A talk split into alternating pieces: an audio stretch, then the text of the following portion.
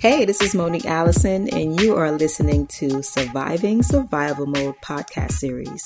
And this is going to be centered around the shifts that I'm actually making as I'm emerging out of survival mode. So, I'm going to be talking about the habits that I'm changing, practices that I'm doing, and also talking to other women as they share their personal story and their version of survival mode. I really hope that it resonates on a level that will empower and encourage others to make necessary changes in their lives so that we are not just surviving our circumstances, but we're doing things that's going to position us to really thrive. In the previous episode, I talked about emerging out of survival mode. But before I even got to that space of recognizing that I needed to shift out of it, I was dealing with a lot of negative emotions and negative self talk. So that's what I'm going to be sharing with you in this episode. When I was deep in the space of surviving day to day situations, along with that came a lot of negative emotions, negative self talk. I was really, really hypersensitive, and it just triggered so many feelings on a regular basis for me that I just had to figure out a way to shift out of it. I dealt with feeling ashamed, and the self talk that I was having when that feeling came up was, Come on, like you're an adult. You've been doing this. What's the problem? You know, why are you struggling now? I was feeling a lot of anxiety because I didn't always have the resources to resolve the problem that I was faced with.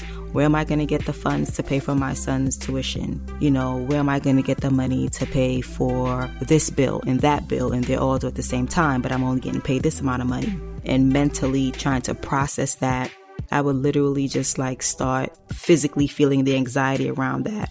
I also felt embarrassed just with about the overall situation that I was in. There was a lot of guilt that I dealt with. I felt self pity. I was judging myself.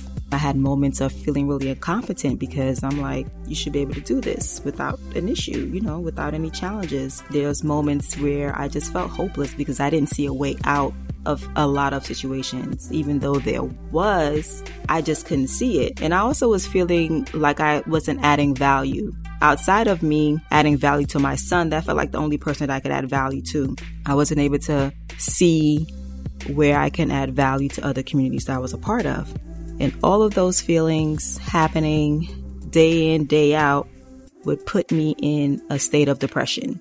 Having all of those feelings all of the time for a long period of time left no room to feel motivated outside of the things that I had to deal with the emotions were flooding me all of the time. Yet, I still had to keep on living. I still had to persist. I had to survive.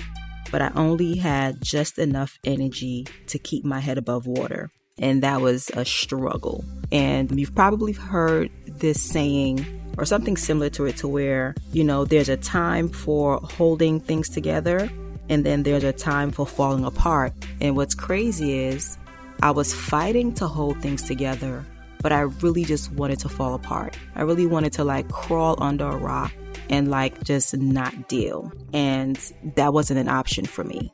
Like, I had to survive the day. I had to survive the situation. I had to move through the feeling that I was dealing with. It was no room to fall apart. And I would always say to myself when I did have to really show up in other spaces, I would say, hmm, I clean up pretty well. But that was externally, but internally, I really just wanted to fall apart. Even though the things that I had to get through and some of the things that I'm still processing are normal things that happen in life, the intensity in which some of the things happen and the time frame in which they happened when they were back to back to back, I just felt like this is not normal. I was resisting the space that I was in. I couldn't recognize it for an, as an opportunity to step back, re-strategize, regroup, and say, okay, let me just take a breather and kind of figure out what do I need to do differently? What do I need to do next? I was really resisting it and it just felt really crazy. But survival mode is real and it's hard, but it's a very human thing that happens to a lot of us. And once I was able to accept this space that I was in and really just own it, not to stay stuck in it, but just like acknowledge and recognize that's where I'm at, it was like, so what's next? Are you going to stay stuck? What do you need to do to create certainty, sustainability? What do I need to do next? What do I need to do to start positioning myself so I can thrive? And that's been the question moving forward to myself. There was also this internal dialogue of not enough. I didn't have enough time to do some of the things that I needed to do. I didn't have enough resources to resolve issues. I didn't have enough money to cover all of the bills. I didn't have enough energy to deal with a lot of the extras. I didn't have enough emotional and mental capacity to hold it all together all of the time. I felt like I wasn't even doing enough to change my situation. But that's the thing though. Like survival mode is when all you can do is just enough and having to be okay with that. Like surviving the day is like the big goal. And that's it. Not surviving the week, but surviving the day. That's a goal. And that had to be enough without judgment.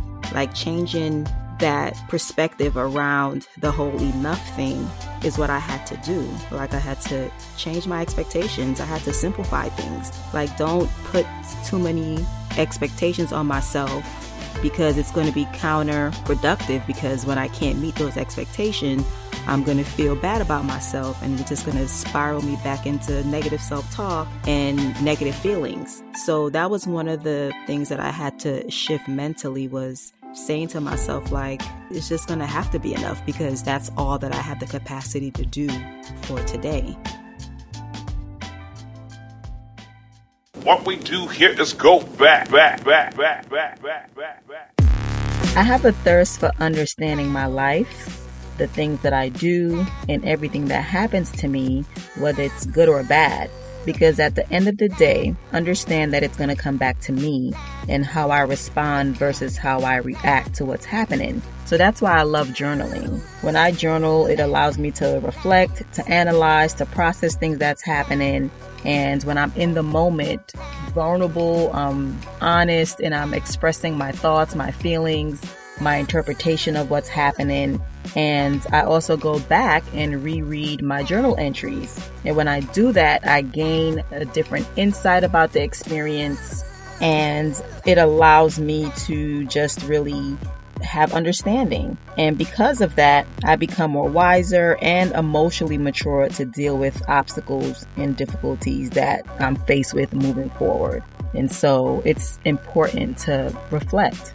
So the insight that I gained from coming out of this experience and journaling about it was I lacked self compassion and self acceptance. I was really hard on myself. It was very challenging for me to be like, this is okay, Monique. It is okay. It's not just happening to you. This is life. I couldn't find the language and the words, and I, it just wasn't there. I was beating myself up every day, and that contributed to me staying stuck and me having all of these negative feelings and being depressed. And so when I went back and reflected on the words that I was saying to myself internally, it was really negative and I understand that we have to feel what we feel it's just for me, I want to be able to find that balance to say, okay, and now what? And get to that space sooner than later. And you can't really put a time frame on it, but for me, and knowing and understanding how I am, I will spiral.